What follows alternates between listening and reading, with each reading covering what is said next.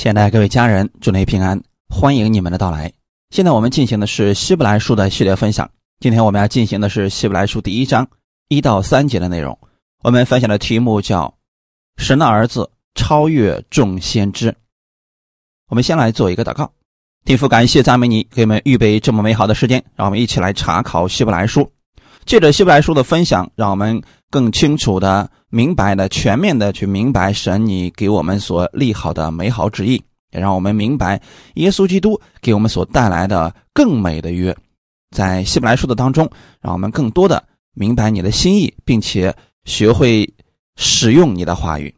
把今天的这个时间也交给圣灵，亲自来带领我们，使我们都能够有所得着。奉主耶稣的名祷告，阿门。希伯来书第一章一到三节。神既在古时借着众先知多次多方的小谕列祖，就在这末世借着他儿子小谕我们，又早已立他为承受万有的，也曾借着他创造诸世界。他是神荣耀所发的光辉，是神本体的真相，常用他全能的命令托住万有。他洗净了人的罪，就坐在高天至大者的右边。阿门。我们看这段经文，这是希伯来书一开始给我们所讲的内容。我们上次给大家分享过，希伯来书是一个对比的书信，过去跟现在，旧约跟新约，啊，天使跟耶稣，先知跟基督的对比等等，是想告诉我们，神给了我们一个更好的，但并不是说过去那个不好。所以在希伯来书当中会有很多的对比。我们今天来看的是先知跟基督的对比。那么先知跟基督哪一个更好呢？神迹在古时，这古时指的就是旧约的时候。前面提到，神迹在古时借着众先知。神在旧约的时候啊。乃是透过先知向人说话的，有时候是天使，有时候是先知。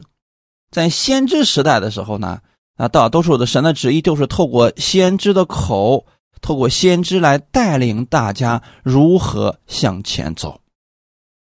所以在旧约的时候啊，先知他是在地上神的代表，如果人违背了先知。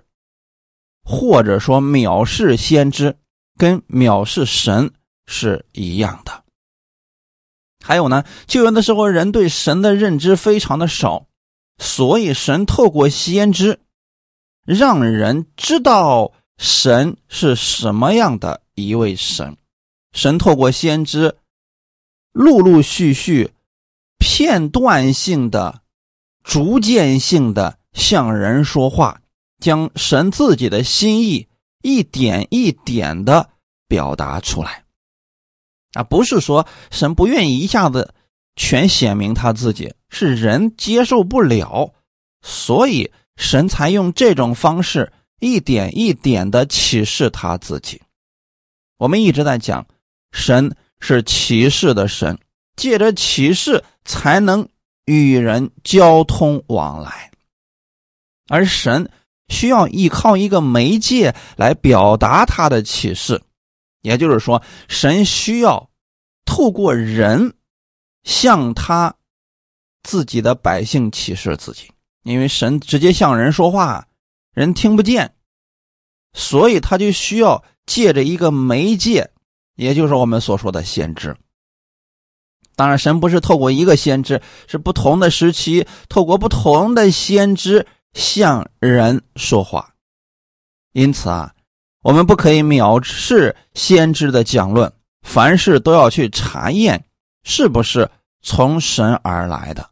如果说是符合圣经的，那我们就要顺服持守。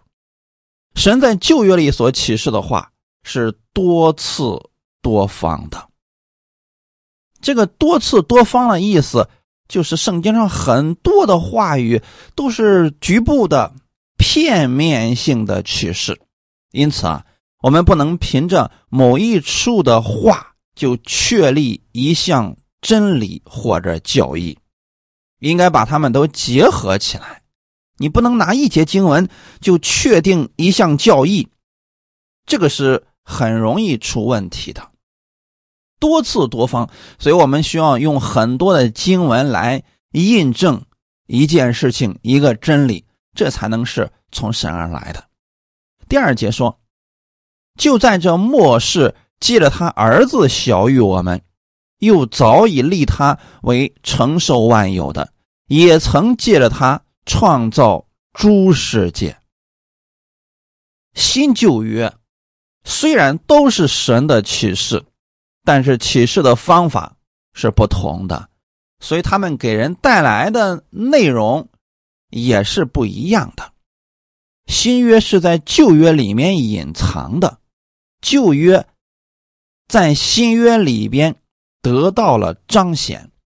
也就是说，在旧约里边有很多都是影子，都是预表；在新约里边，神把这个结果给我们显明出来了。在旧约的时候啊，神是透过不同的人启示他一丁点儿的样式；但到新约的时候，神借着他的儿子，把他自己完全的显明出来。也就是说，旧约是一个一个的片段。到耶稣来的时候呢，耶稣把这些片段都给我们连接起来，我们就看到了一幅比较完整的图画。感谢主啊！所以耶稣来了，不是给我们一个新的道理，他是把过去指着他的那些东西啊，全部都给他串联起来，我们就看得更清楚了。如果说用孩子的那个拼图来说的话，那么旧约就是一块一块的小拼图。可能神透过某一个先知收了其中的一个拼图上的图画，那这个先知就把这个启示出来。耶稣来了以后呢，他把这些拼图啊，按照各自的功用，把它拼成了一幅画。我们再看的时候，哦，原来是这个样子的呀！这就是神全面的旨意了。你单独的去看一块拼图是很难看到完整的图画的，所以说众先知虽然都是神的仆人，但是他们所领受的启示也都是片面性的。但耶稣基督是神的儿子，他呢得到了一个全面性的启示。众先知虽然。是比较顺服神的人，但是神的儿子是凡事都顺服了天父。旧约的先知在某些德行上比百姓要完全，但他们仍然有很多的缺点和软弱。他们虽然有爱心，但有时候呢，他们心里边也会有一些问题，也会有私心。虽然像神，他们是忠心的。但有时候呢，也会偏离神的旨意去做一些呃自己觉得好的事情。旧约的先知呢，虽然他们也忍受苦难，甘心乐意的为主付出一切，但他们有时候会发怨言。但这一些呢，在耶稣身上，无论是德行、性格，还是做工的方式、权柄上，耶稣都是完全的，都是超越众先知的。所以说，新旧约。虽然都是从神而来的启示，但这两个约启示的人不同，神借着不同的人启示出来的结果也是略有不同的。神在古时借着众先知小喻了列祖，所以我们现在去看旧约圣经的时候，你会看到很多的影子，很多的片段。这些都是启示，也都是正确的，但是需要跟新约结合着来看。在旧约的时候啊，百姓所能了解到的，只是神某一方面的旨意，或者说神心意的某一部分而已。我们今天在读旧约的时候，要这样来看的。那些虽然都是正确的，都是从神而来的，但是都是。局部性的启示，旧约的预表也是其中的一方面，你比如说，摩西也预表耶稣基督，但摩西只是代表了耶稣基督他的神性当中的其中的一小部分而已。摩西救以色列百姓出了埃及，但摩西没有带他们进入迦南。耶稣基督也把我们从这个世界上救赎了出来。但耶稣基督带领我们进入了天国，所以说这一点上他们俩有相似之处。但摩西不能够说他就是基督，他呢有基督一丁点的影子而已。耶稣呀，虽然预表着元帅，他带领以色列百姓进入了迦南，却没有消灭掉所有的敌人。耶稣基督也是我们的元帅。他是彻底的战胜了魔鬼，把我们带入到了流奶与密之地。他在凡事上都胜过了仇敌。大卫呢，预表的是一个公义仁爱的王，但他自己有问题，他犯了奸淫，他曾经骄傲。耶稣基督也是王，所以。大卫可以说，他预表了耶稣做王的其中的一小部分。耶稣做王的时候，他没有犯任何的错误，也没有伤害过任何一个人。所罗门预表了我们耶稣基督平安智慧，他也是王，但所罗门在晚年的时候，他拜了偶像，啊，跟随他的这些妻妾们去做了。违背神话语的事情，行了愚昧之事。耶稣基督也是平安之王，也是智慧之王，但耶稣却没有犯过罪。所以，我们看到旧约的那些人、那些事情，他只是预表了耶稣身上的一丁点的样式。你不能拿那个人就说他就是基督，他只是像。基督身上的其中一部分特性而已。还有呢，旧约当中有很多的礼仪、祭祀、节期，你比如说会幕，还有各种敬拜的规矩等等。虽然他们都预表基督，但是不能够完全把基督的样子显明出来。他们也只是代表了基督身上。其中的一部分，他们所显明出来的，也是神性格当中的一部分而已。神在旧约的时候，借着众先知启示给了我们很多的真理，他们不过得着的都是一小部分。那我们现在怎么样去看待这些真理呢？要把旧约这些先知们所得着的这些启示。合并起来，这个时候才算是比较完全的。所以神在新约的时候，借着自己的儿子耶稣基督，把这些真理啊，全部给我们一一的显明出来，我们就看到了完全的神的旨意了。耶稣基督的一生，包括他的降生，后来的传道。受死、复活、升天以及再来，这就是救恩的完全启示。这些在旧约当中都曾经提到过的，只是那个时候耶稣没来，我们不知道这个是什么意思而已。耶稣基督在世界上所表现出来的圣洁、公义、仁爱、怜悯，还有各种美好的德行，它都是对神的完全的启示。让我们透过耶稣就看到了，原来我们所信的神是这样的一位神。我们也明白了神的心意以及他做事的方式。那耶稣基督在世上的时候，他的行事为人，他所彰显出来的全能，他的荣耀等等。你比如说，他胜过魔鬼，胜过疾病，胜过死亡。其实都是在向我们启示真理，向我们启示这位神的心意，而这些启示呢，已经是完全的了。从这一点上来讲，耶稣基督是超越古时候的众先知的。耶稣给我们的启示已经完全了，所以之后也不需要再有其他新的启示了。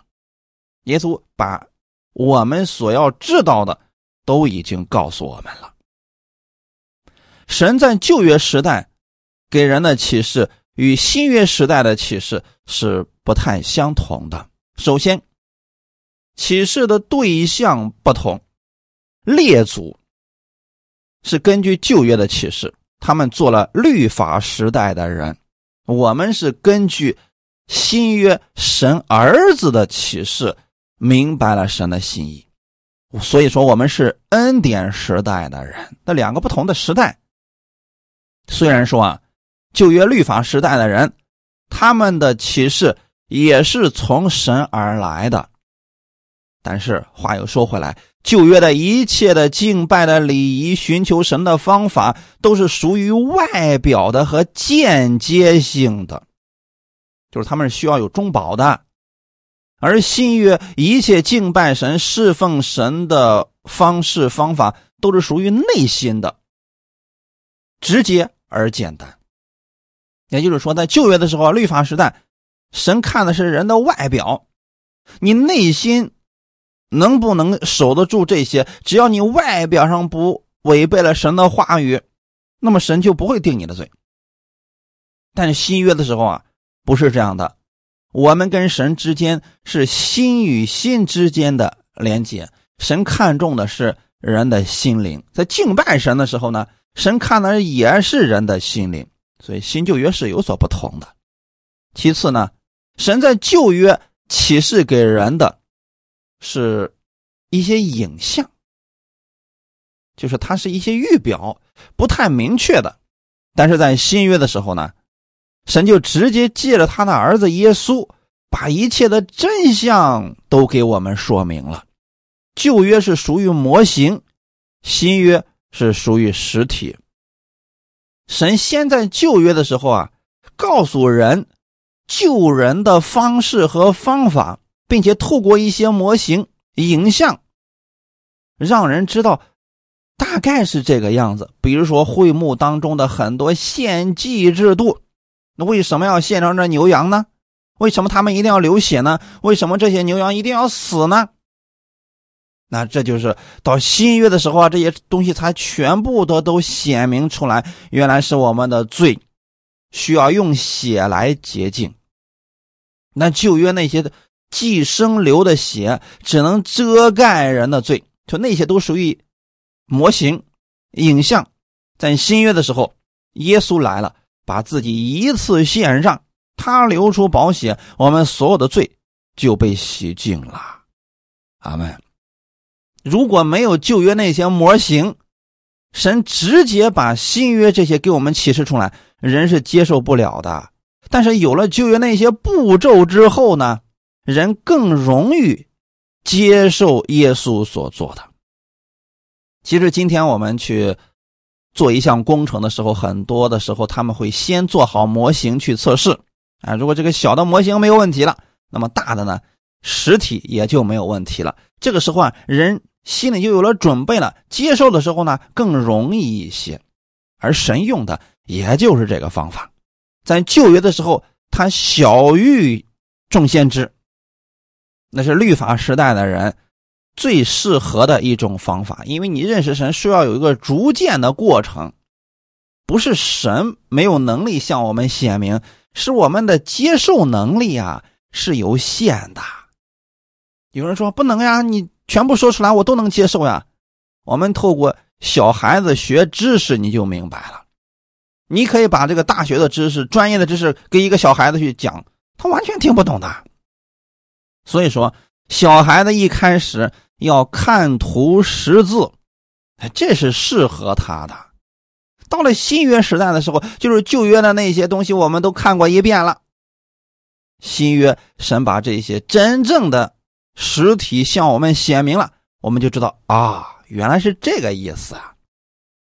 所以说，旧约是预表，新约是实体。神的儿子耶稣基督救我们的方式，在旧约都能找着模型。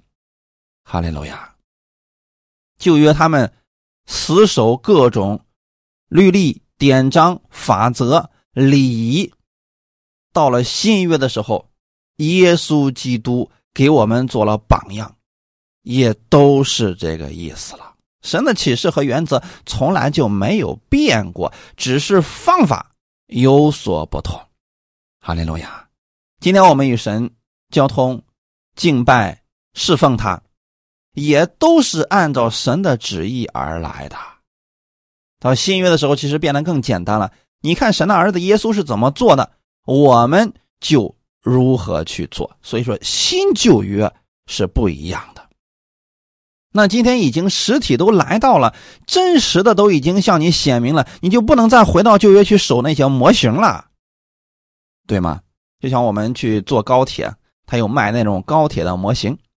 啊，那个模型确实跟真的非常的像，可能是一比一的缩小版的，但是呢，它毕竟是个模型。如果你在高铁里面你看到真的高铁了，你就把那个模型收起来，看真的就行了。它毕竟啊，模型跟真正的实体还是有一些差别的。阿门。今天耶稣已经来了，我们就看耶稣的话语。相信他，顺服他，你不会违背旧约那些的，阿门。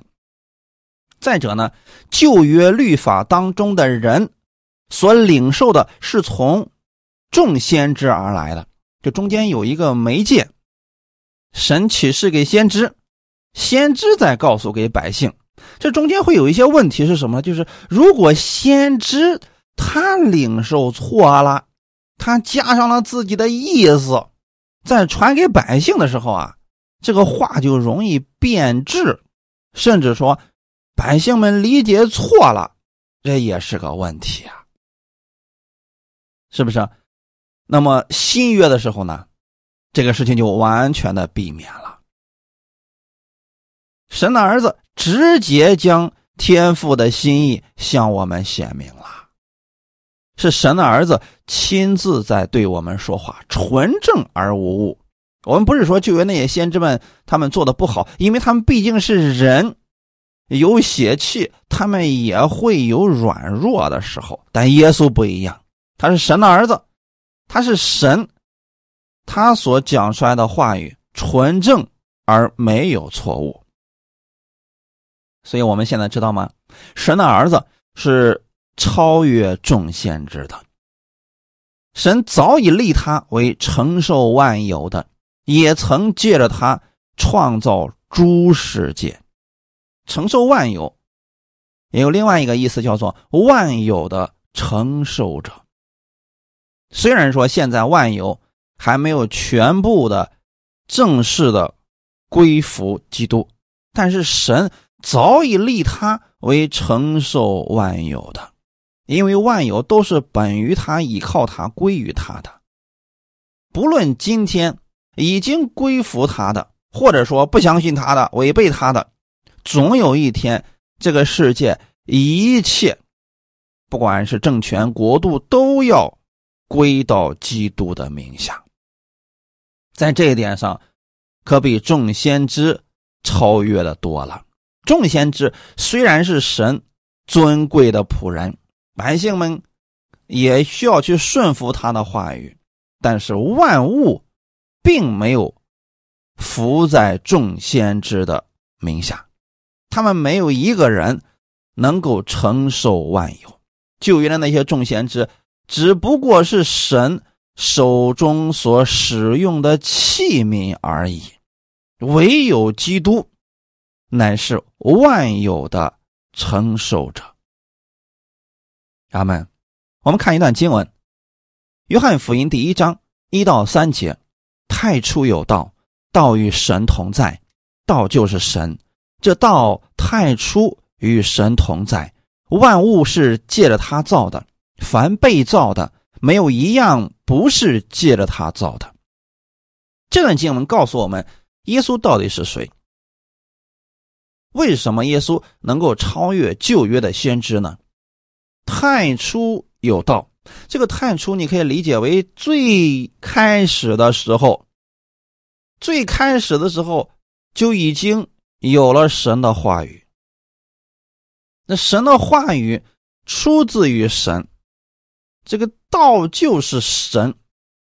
你可以理解为神的话语跟神是一样的。有人说了，那怎么会是一回事呢？那话语是话语，神是神啊。对我们来说，对于众先知来说，可能是这个样子的。但是对于神来说，因为他本身就是生命，他所说的话语也就是生命。你们看《创世纪》的第一章，神说：“哎，要有光，然后就有了光。这个光中是有生命的，并且能够造就生命。”神说。要有空气，这空气就产生了。神说，地上要长出各样的花草树木，因为神的话语这么说了，所以这些生命就产生了。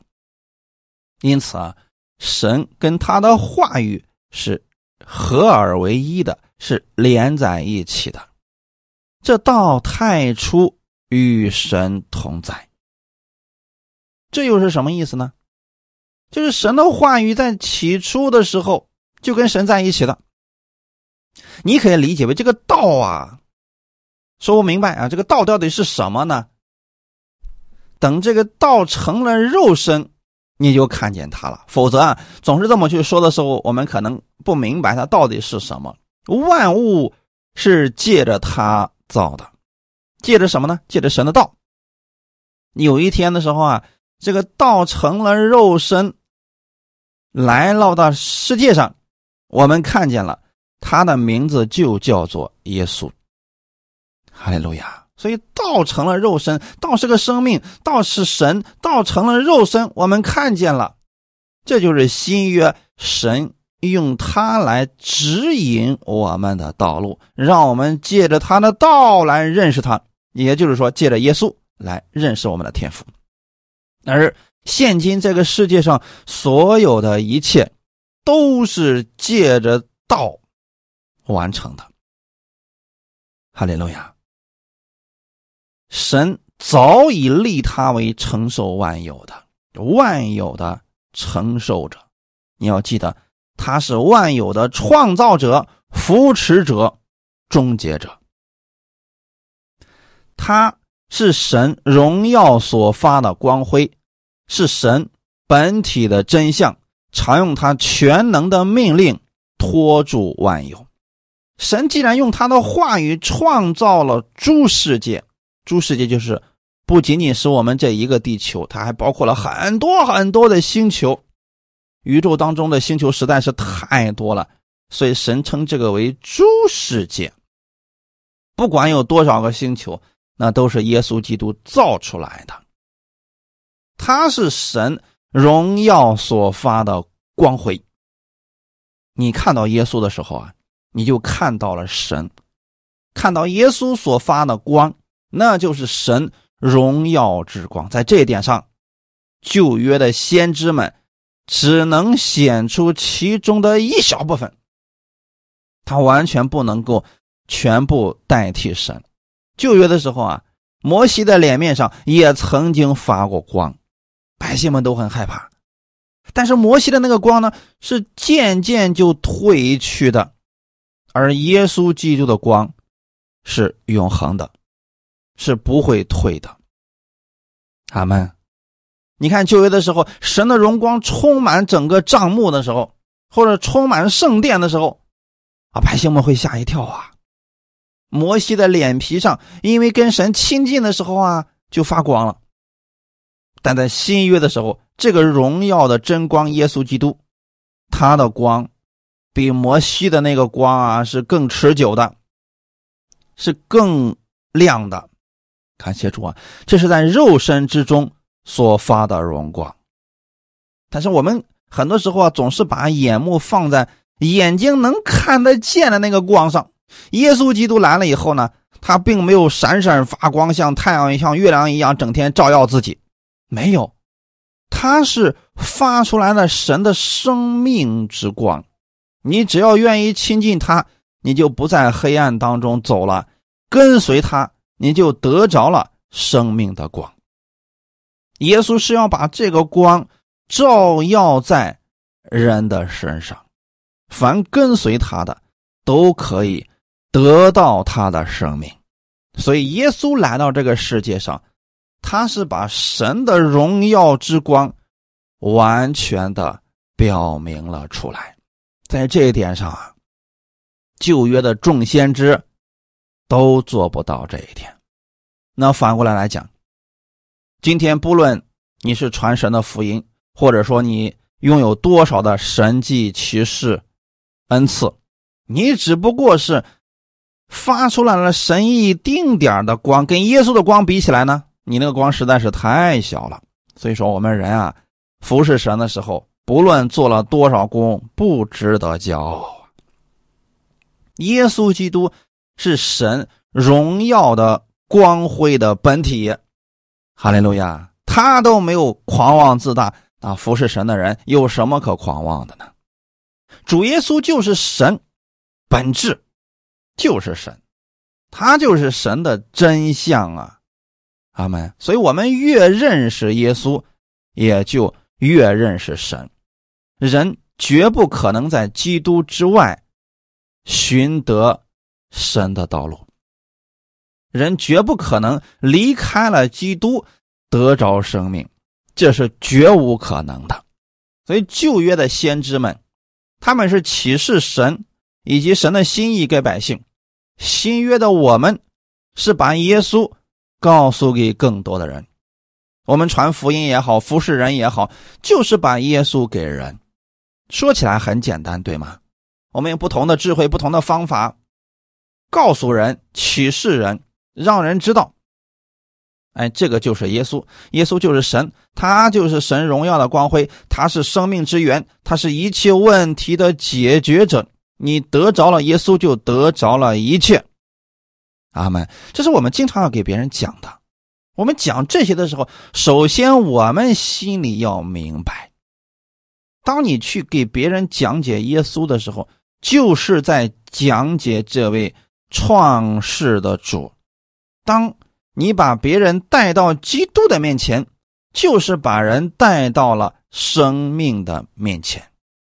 哈利路亚！只要这个人愿意相信耶稣，顺服基督的话语，那么他必然会得着基督的生命和祝福。阿门！这是我们不断的要去向世人讲解的东西。约翰福音第十四章八到九节，腓力对他说：“求主将父显给我们看，我们就知足了。”耶稣对他说。腓力，我与你们同在这样长久，你还不认识我吗？人看见了我，就是看见了父。你怎么说将父显给我们看呢？这是什么意思呢？腓力啊，跟耶稣相处时间挺久的了。有一天的时候啊，他就向耶稣祷告说啊：“求你将天父啊。”给我们显明一下，我们就知足了。你看，你经常给我们讲天父的爱，天父的旨意是什么？可是我们从来没有见过天父呀！啊，如果说你能把天父让我们看见，我们就哎别无他求了。这个时候，耶稣就说了：“费利啊，我与你们同在这样长久，你还不认识我吗？”其实，耶稣的这句话的意思是：你看我是什么样，天赋就是什么样。当然了，不是指长相啊，这点大家一定要明白啊，不是指长相。你包括在创世纪里边，神说我们要照着我们的形象和我们的样式造人，难道我们的现在长这个样子，我们将来的神就是这个样子吗？不是，它指的是什么呢？神的属性，神的生命在我们里面。那么亚当哪一块像神呢？就是亚当被造好之后。神向他鼻孔里吹了一口气，他就成了有灵的活人。因为我们的神本身就是个灵嘛，亚当里边有神的灵，所以他就有了神的形象和样式。而耶稣基督呢，他就是神话语、神的道成了肉身。你看到耶稣所说的、所做的，那就是神所说的、所做的，一模一样的。耶稣基督是灵成了人，而我们呢是里面拥有了基督的灵。因此啊，耶稣对腓力所说的话语，我们要去常常默想。你看见了耶稣，你就看见了神；你得着了耶稣。你就得着了神，你顺服了基督的话语，你就顺服了神的话语。既然是基督创造了诸世界，那么你只要按照基督的话语去行事为人，你在这个世界上那必定是顺风顺水，没有什么可以拦阻你的。阿门。因为神造了这个世界，他是一定知道这个世界的运行法则的。阿门。耶稣基督不单创造了万有，他也是万有的扶持者。今天，包括科学家也不得不承认，宇宙能得以维持现状，不会立即毁灭，乃是由于某种奇妙的力量在支配着它，管理着它。那这种奇妙的能力到底是什么？他们说不清楚。啊，也许他们说这是一种。奇特的力量，我们看不见，还没有研究出来。圣经上其实已经告诉我们了，他用他全能的命令托住万有。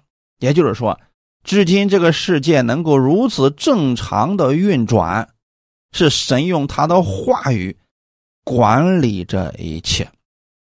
大家可别忘记了，我们目前居住的这个地球。它是在运转当中的，不仅仅我们这个星球是在运转，天空当中那么多的星球，它不停的在运转当中啊，在运转当中，这就出现什么事情？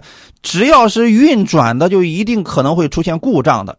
你看人所造的机器，不管是什么机器人呐，或者是汽车什么，只要是人所造出来的机器，它都有可能性是会出现故障的。那必须有人他维护它，对不对？你家的电视机你不能说了，这电视机永远不会坏的啊，它一定会有出现故障的时候。出现故障的时候，它就需要维护，需要定期的去保养。那这个世界的保养者、维护者是谁呢？我们总不能说，哎，这世界根本不需要保养，根本不需要维护，它就是自然的，它就这么运转，它就这么运行了。不是的，一定会有一个创造主在。用心的去扶持着它，维护着它，所以它才不会出现问题。要不然，你说其中有一个星球转错了方向，那我们可能早都没了，对吗？到底是谁呢？圣经上在希伯来书已经告诉我们了，神用他全能的命令托住万有，也就是说，今天这个世界的运转是神发出了命令，照他。的话语，这个世界呢，就如此的在运转当中。阿门。神不是每天用手去管理这个世界，乃是用他的话语。有人说这也太简单了吧？没错，听起来是挺简单的。这就是神的能力。其实一开始的时候啊，上帝造了亚当，把他夫妻二人放在伊甸园当中的时候。那个时候，亚当管理世界也是如此的简单。你看他给动物起名字的时候很费劲儿吗？他脑袋很聪明，智慧很发达，所以他给各样的动物都起了不同的名字。那个时候，亚当就是靠嘴来管理一切，他说出话语，这个事情就成了。但是亚当违背了神的话语之后呢，他这些能力消失了。所以说，今天人的脑袋的使用率啊，其实只有十分之一，十分之一，有些人还不到十分之一呢。那你看看，十分之九都在那儿摆着呢，其实都没有用上。所以我们不要觉得说，哎呀，神用他的话语就能把整个宇宙都管理的井井有条，不会出问题吗？真是这样的，这就是神的伟大奇妙之处了。因为他的话语在这里，所以世界就是照着他的这个方式，四季更替，日夜轮流，不停的转动。阿门。神用他全能的命令托住万有。既然神都能够如此的让万物都听从他的话语，那么我们是不是神的创造呢？当然是的，我们是万物当中神最看重的，所以神也乐意让我们在他的手中。可惜的是啊，好些人不愿意顺服神的话语，他宁可相信这个世界上没有神，他宁可相信自己可以战胜这个世界，可以管理好这个世界。其实啊，这些都是人的猜想而已。如果神把他。全能的手收回去了，这个世界可能瞬间就崩塌了。那有没有这一天呢？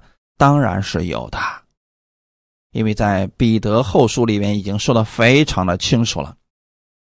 有一天的时候啊，神要用火把有形质的都焚烧掉了，这个对神来说一点都不难呀。那现在因为这个时候还没有到，神给人机会回转归向他。所以，我们的主给人机会认识他，不断的向人显明他自己。我们看最后两句：他洗净了人的罪，就坐在高天至大者的右边。他洗净了人的罪，指的是耶稣。耶稣洗净了人的罪。好，那现在我们再看看，在这方面，耶稣是不是又超越了众先知呢？在旧约的时候啊，众先知他虽然代表神在人间讲话做事情，但是先知并不能洁净人的罪。先知更多的时候啊是指出人的罪。其实指出一个人的错误啊，我们都能做到，并且世人还很擅长做这件事情。但你能不能除掉他的罪呢？这个是先知们做不到的事情。你包括我们在世上与人相处的时候，是不是也是这样的呢？我们能看到我们身边的人的错误的问题，他你能不能解决他的问题呢？你能不能除去他的这些问题呢？恐怕我们是做不到的。所以说，在除罪的方面，耶稣基督也是超越众先知的。赎罪事工也是耶稣的。荣耀事工之一呀，为什么要赎罪呢？这又要回到到一开始创造事工上了。我们的天父创造好了世界万物，也造好了亚当和夏娃，把他们放在伊甸园当中，告诉他们，分别善恶树上的果子你不可以吃啊。除此之外呢，所有树上的果子你可以随意吃，随意吃没有问题。可是呢？亚当和夏娃受了魔鬼的诱惑，最终违背了神的话语，吃了那分别善恶树上的果子。从此以后啊，罪就进入到了亚当的里面，死就临到了亚当以及所有亚当的后裔。今天，所有出生的世人身上都带着罪。都面临死亡的问题，因为罪的工价就是死。可是这不是神的心意啊！神造人的目的不是为了让人死、让人痛苦、让人生活在疾病当中啊！神造人的目的是愿意与人同居同乐，让人享受他的福分。可惜。人选择听从了魔鬼的话，远离神，违背神的话语。所以再次要想恢复这个关系，那就先把罪的问题给解决了呀。如果罪的问题不解决，神与人无法和好，因为我们的神绝对的公义、绝对的荣耀、绝对的圣洁，他不可能与罪同在呀。那这个时候怎么办呢？旧约的先知们看到人犯罪了，就说啊，你们有罪了啊，你们犯罪了，如果再不悔改，神就要击打你们。这就是旧约先知们所说的话语。他们能把神的神的心意显明，但他不能够把百姓们的这个问题给彻底解决了。他们能代表神说话做事情，但他无法代替人的软弱。很多时候我们发现，我们也不想犯罪呀，可是不知不觉就犯罪了呀。我们也想顺服神的话语，做一个神所爱的宝宝呀。可是呢，很多时候我们所做的事情都是跟神违背的，抵挡神的。我们看到了我们自己的软弱，甚至有时候我们会悔恨自己：我怎么会是这个样子的人呢？那这时候怎么办呢？罪只要还在人的生命当中掌王，人就无法胜过罪。所以这个时候，耶稣来了。他知道我们的软弱，知道我们的问题，所以他道成了肉身，取了人的样式，来到这个世界上，做了我们的榜样，为我们的罪死在了十字架上。他不只是神，他也曾经是人，用他的生命换回了我们的生命。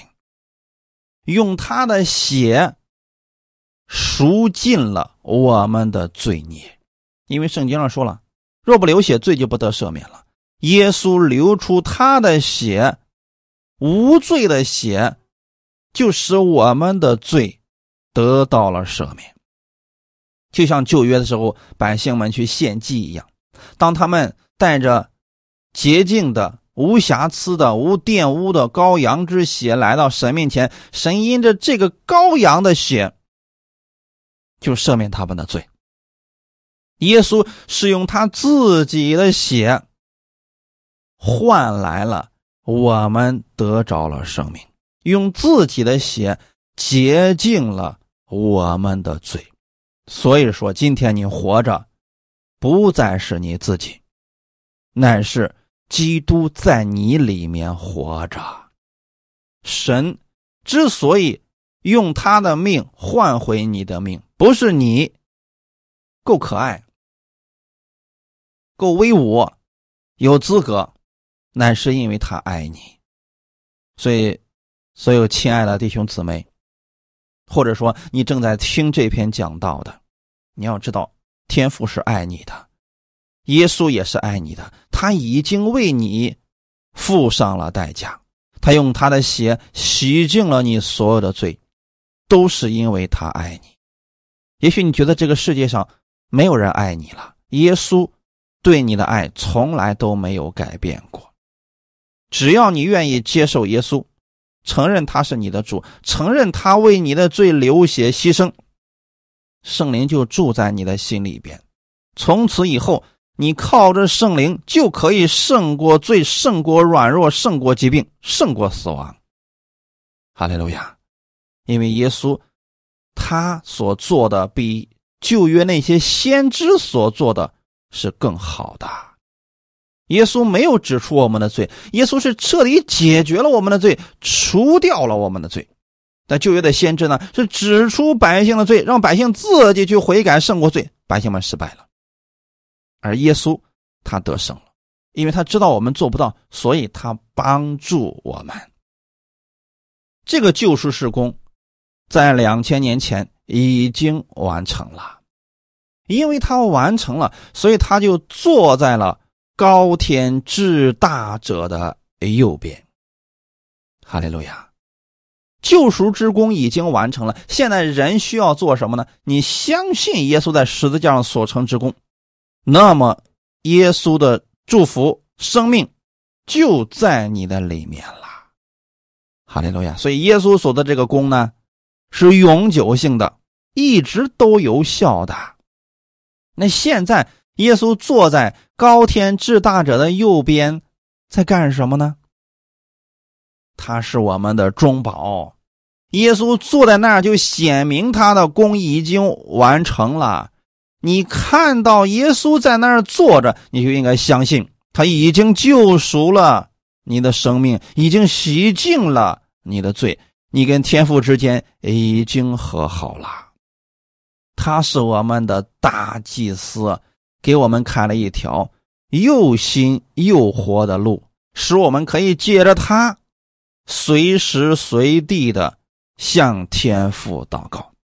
这就是为什么我们祷告的时候说“慈爱的天赋”，啊，你祷告的对象是我们的天赋，把你想要说的话语、想要成就的事情告诉给我们的天父。